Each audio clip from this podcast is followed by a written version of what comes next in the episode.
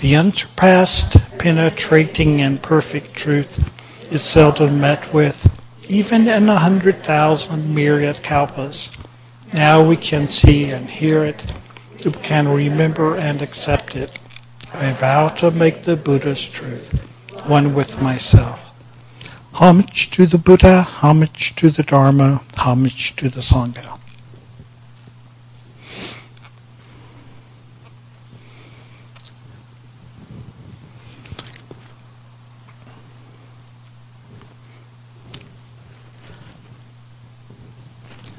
So, um, a few weeks ago, I did a talk on um, attitude of gratitude, and this is part two. And um, I anticipate that this will be a series, and there'll probably be uh, part three and th- part four at some point, if I'm not getting too ambitious. Um, um, today, I wanted to um, look at Great Master Dogen Shobogenzo. This is, um, you know, part two, and then in part three, we'll continue with that. And then in part four, we'll look at other writings of Great Master Dogen, of his teachings on gratitude. Um, I find that gratitude in Dogen is like great whales in the ocean. They're always there, they're usually not seen. Sometimes they're very deep, but occasionally they break the surface and we see them. So, what I hope to do is touch upon some of the sightings of gratitude in Dogen and encourage you to follow up on some of the references. Um, none of the, um, well, in my experience, the um, discourses that I'm going to be referring to are more accessible than some of Dogen's other writings. They don't require a knowledge of Chinese koan stories, so you don't need that context. Um, they do require a bit of meditation, um, but since, since, that's a central part of our uh, practice, you know, that shouldn't be something that you're lacking in. Um, the, as probably most of you know, the complete text of the Shobo Genzo can be found on the publications page of the Shasta Abbey website. Um, you can use the um, search function to find the uh, different discourses that um, I'm mentioning. I'm going to follow the uh, general outline that I used in part one, using the uh, first three vows of Samantabhadra Bodhisattva to um, look at these teachings on gratitude. Um, I think most of you know, but for anyone who's listening who doesn't, uh, Samantabhadra is the Bodhisattva of great love uh, sometimes um, called the Bodhisattva great practice. Uh, sometimes Reverend, Reverend Hubert referred to him as loving practice, the Bodhisattva of loving practice. The um, first three vows of Samantabhadra, and again, uh, the vows are the practices that we undertake as a bodhisattva, as a as a being who's intent upon enlightenment, these are the practices that we try to follow. And Shakyamuni Buddha, the historical Buddha, called himself a bodhisattva before he became the Buddha, you know, after his um, awakening experience. So um, bodhisattvas em- embody qualities that we're trying to emulate, but each of us is a bodhisattva as well as we um, set our hearts on becoming Buddha, on awakening our own hearts. Um, the first, the thir- first three bows are bowing, uh, praising Tathagatas. Tathagatas is what the Buddha used to refer to himself.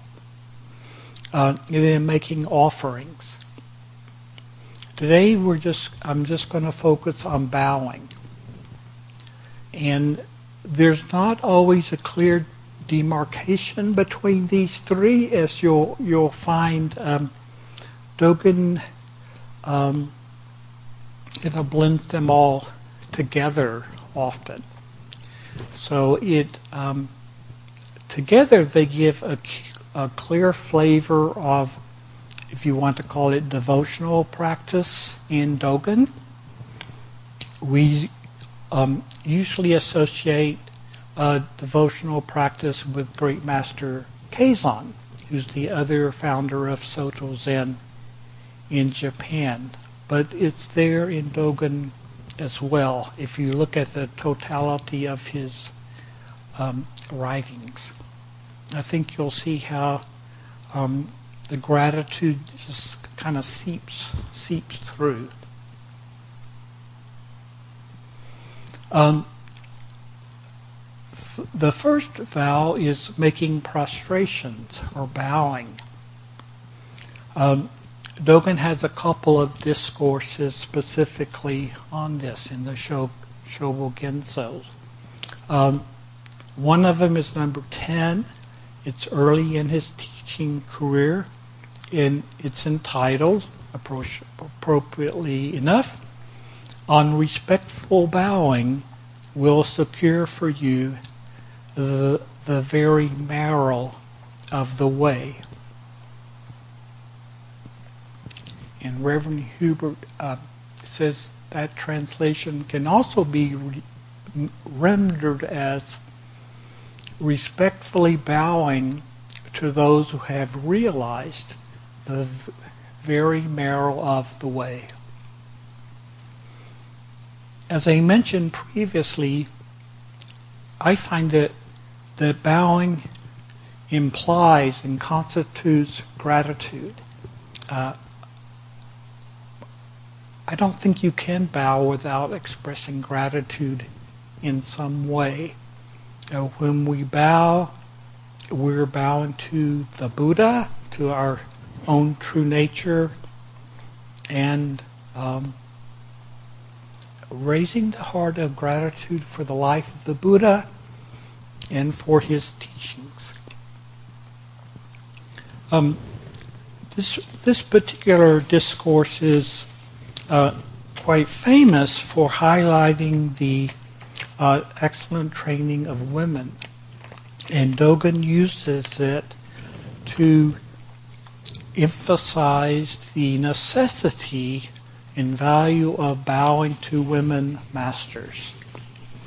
And he um, quotes various examples from Chinese Buddhism of eminent um, uh, Chinese masters who um, were examples.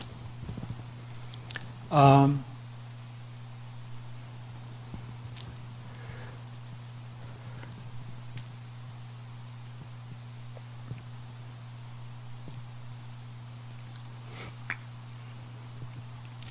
he says, whether the guiding master has the physical features of a male or female, or whatever, is irrelevant.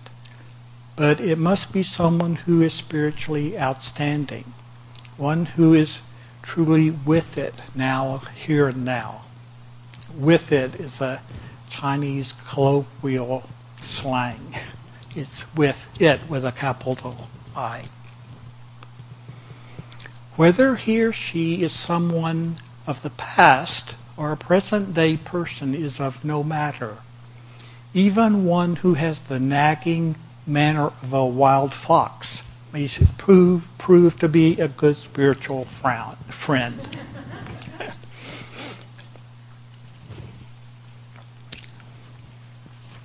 um, Dogen um, quotes Shakyamuni Buddha and this is uh, a quote that we find in the uh, in the uh, you know, that's expert, excerpted from uh, the Shobogenzo. Should you meet teachers who expound supreme enlightenment, do not inquire into their family pedigree, do not look at their personal appearance, do not despise their shortcomings, do not be concerned with their behavior.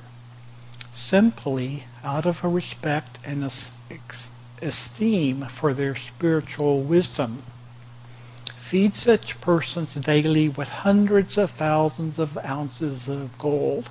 This is metaphorically speaking, of course. Bestow upon them food fit for the gods. Make them offerings to meet their needs and scatter, scatter celestial flowers upon them as a reverential offering. Thrice every day, morning, noon, and evening, reverently bow to pay your respects without letting any feelings of resentment arise in you. When you behave in this way, there will undoubtedly be a way to enlightenment for you. From the time when I first gave rise to the intention to realize Buddhahood, I have trained and practiced in this manner so that today I am realizing supreme enlightenment.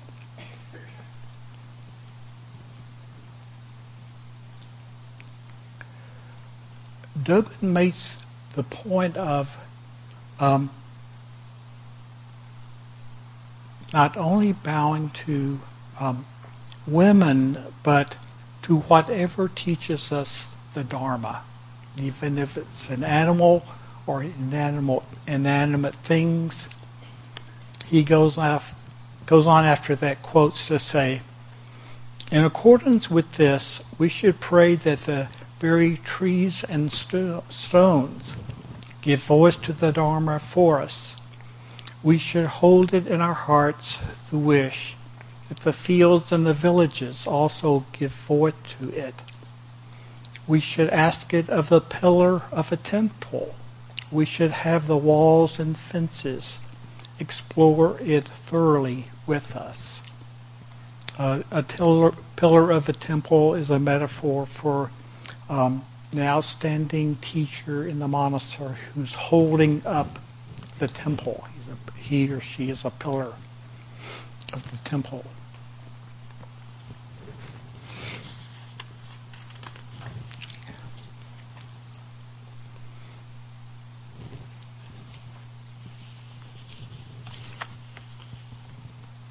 He also says, It has been said, prizing the Dharma, dar, prizing the Dharma means that if our guide and teacher, be it one who is a supporting pillar of the temple or a temple lantern, and that's a metaphor for someone who's showing us the light of the way, a lantern. A Buddha if one is a Buddha or a wild fox, a hungry ghost or a divine being. If such a person is presenting the great Dharma and has personally realized its marrow, we should respectfully serve him or her for immeasurable eons with our bodies and minds as resting place for the teaching. I think that's a really beautiful phrase, you know, that, that we want to make our bodies and minds a resting place for the teaching.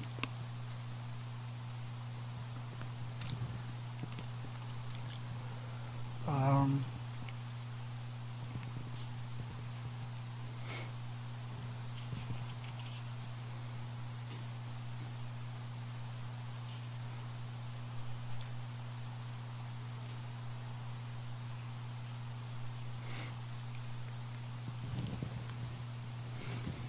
I want to make a, a short um, digression on the use of the word marrow.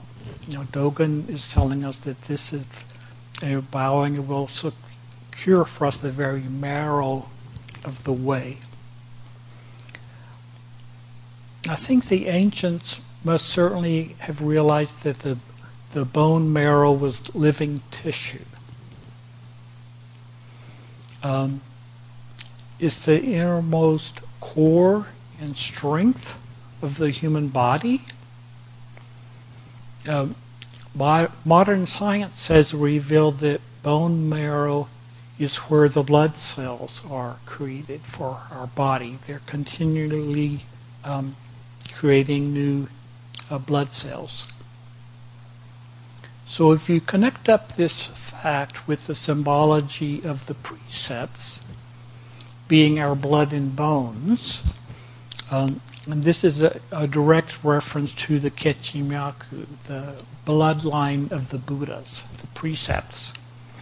Uh, we come up with the analogy that bowing, you know, the the marrow of the way is synonymous with the precepts. Um, when we keep to the precepts, we're bowing to that which is greater than ourselves. We're committing ourselves to follow those precepts. And in that way, we keep our, our true nature alive.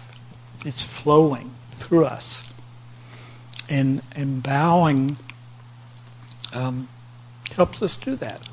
You know, whether it's uh, literally bowing or whether it's bowing to a difficult situation or to a difficult teaching that someone is giving us, or whether we're just bowing to the universe, whether that's gratitude or whether that's uh, in asking for help, you know.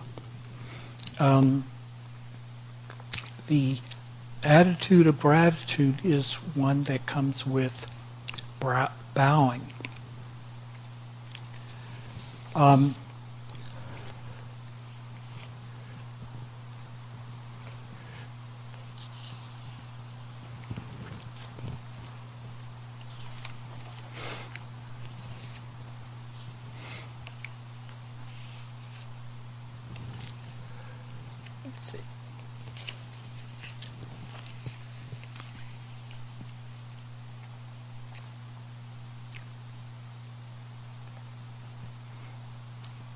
Dogen gave this talk uh, initially at his um, temple in um, Kyoto, you know, his first temple. And um, he really took his um, monks to task for not bowing to women teachers. Um, but apparently they were rather thick and didn't get it because he had to uh, talk about it again a second time. And he um, uh, becomes very emphatic about his points. And each of the uh, paragraphs is introduced by, and also, yeah, and also, and also. Um, there was a practice in um, Japan at the time um, where women weren't um, allowed into temples because the temples were considered to be pure realms and women were not considered to be pure. Well, but Dogen essentially says that's um, uh, just uh, just a monk. That's just not true. And he um, um,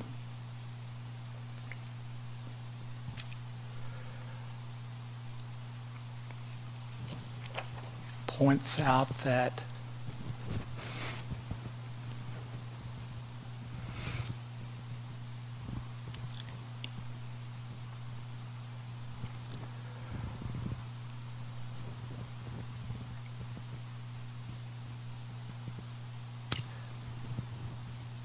that some um, such monks who hold to that idea, he says they should do well to study the edifying instructions given by the Buddha, and thereby to enter into the realm of Buddhas, which of course includes repaying one's indebtedness to the Buddha for his kindness.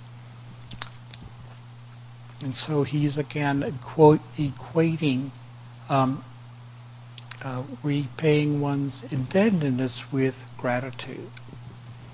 That our gratitude um, should include not just um, bowing to what gives us the teaching, but making sure that the uh, realm of teaching is open for everyone. Okay?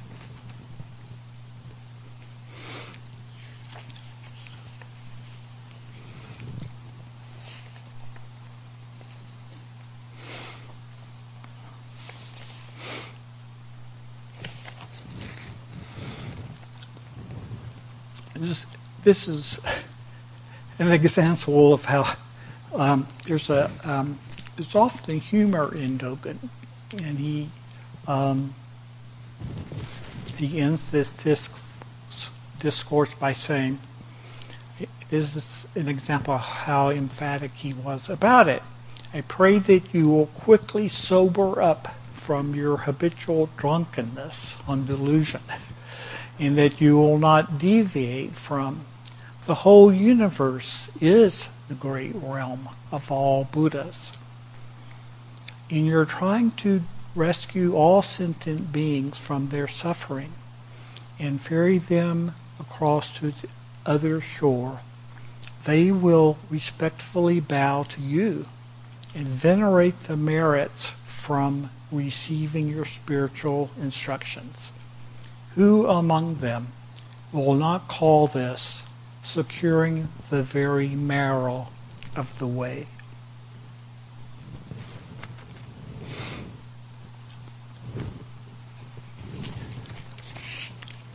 Now, in another uh, discourse, this is number 42.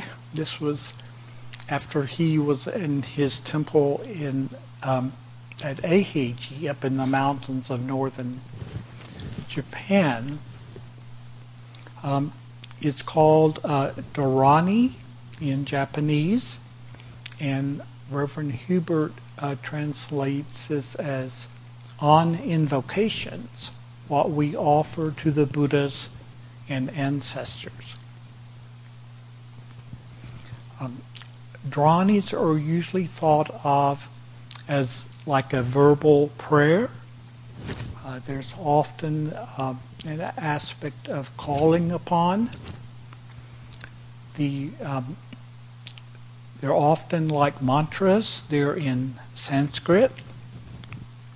However, um, an example is uh, the Litany of the Great Compassionate One, which we do as part of our Vespers service here. That's technically a Dharani. Um, we translate it there as the litany. But those shorter little um, scriptures, we we call them invocations, and the um, short scriptures we did today as part of the festival, uh, we also call those invocations uh, because they're of um, they're invoking the presence of that Buddha or that Bodhisattva. We're calling upon them for help in our practice. Dogen uh, starts with that, and then he gives it uh, a slight twist. And he includes in Dharanis bowing and making offerings. And really, all here, all three of Samantabhadra's three vows are consolidated. There's bowing, there's praising Tathagatas, you know, verbal uh, praise, and making offerings.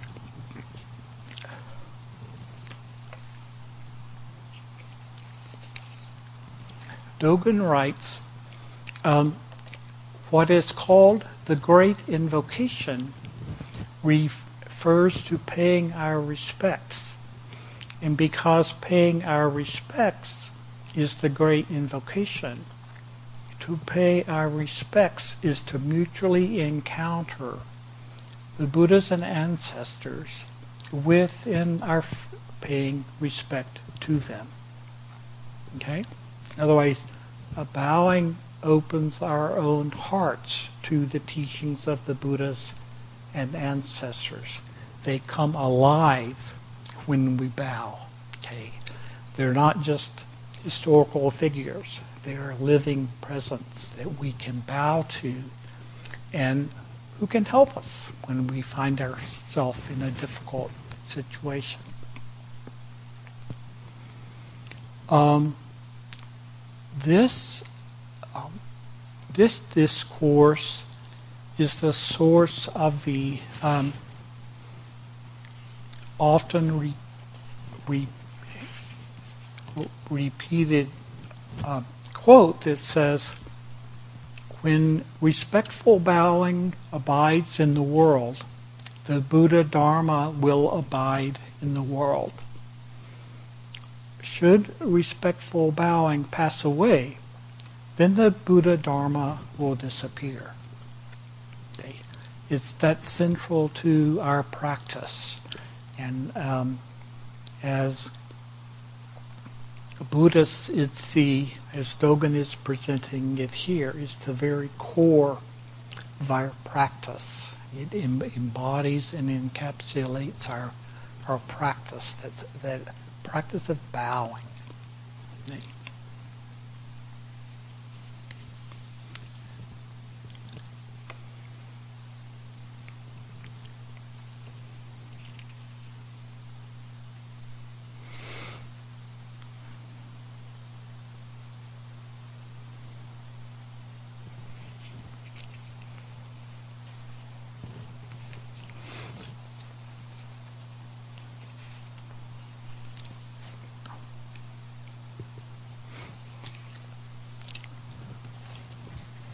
Dogen says you need to realize that respectfully bowing is the treasure house of the eye of the true teaching.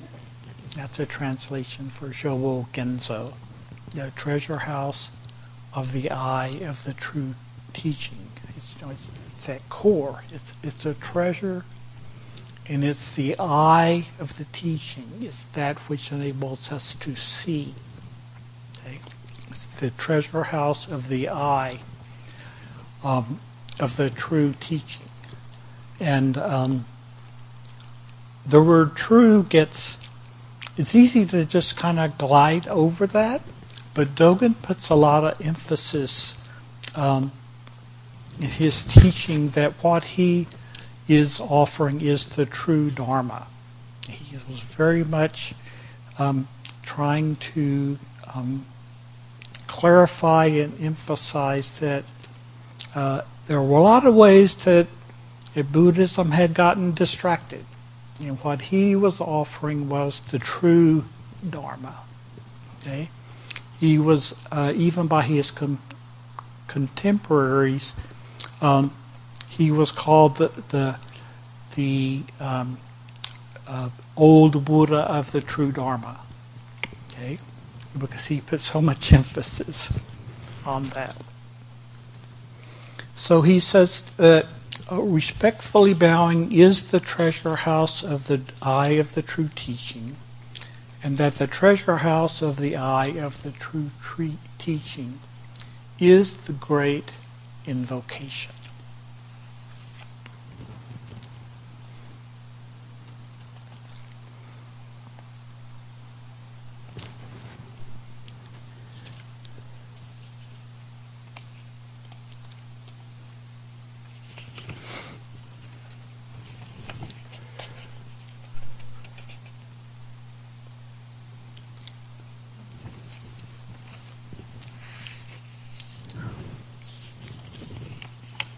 Dogen makes the point that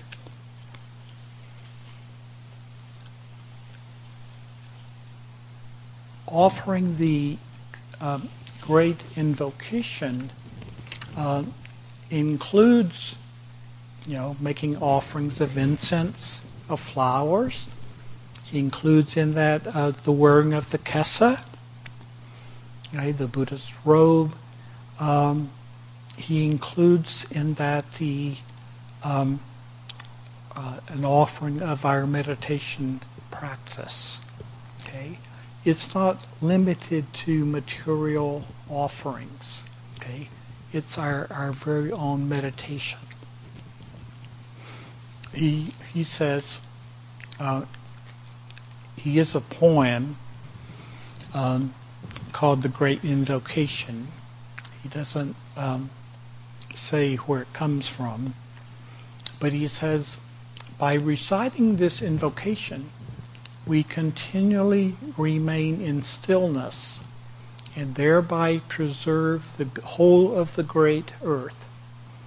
By continually remaining in stillness, we thereby fill the worlds in all the quarters.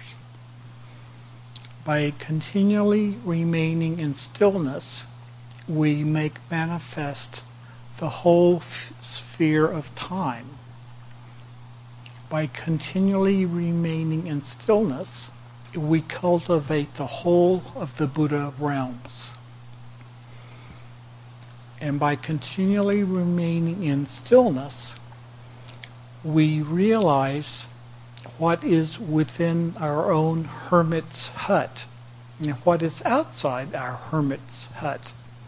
And that's a metaphor for um, our practice, okay, as if it were a, a building uh, that a hermit might live in, okay, a, a safe and secure place um, protected from the world. You need to thoroughly explore through your training that this is what the great invocation is really like. All invocations take this invocation as their matrix.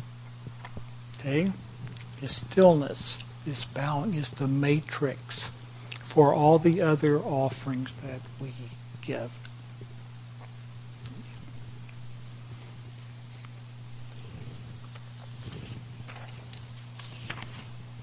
My notes here.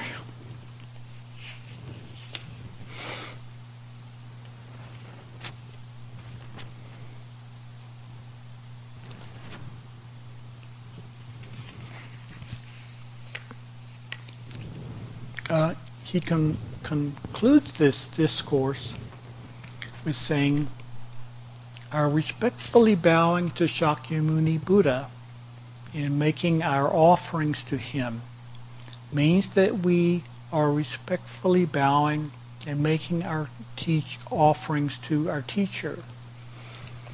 There is nothing other than our encountering Shakyamuni Buddha. It is our making a Dharma offering to Shakyamuni Buddha. It is our offering an invocation to Shakyamuni Buddha. And he says, he ends with, They, these are the traces of former ancestors. They are the great invocation.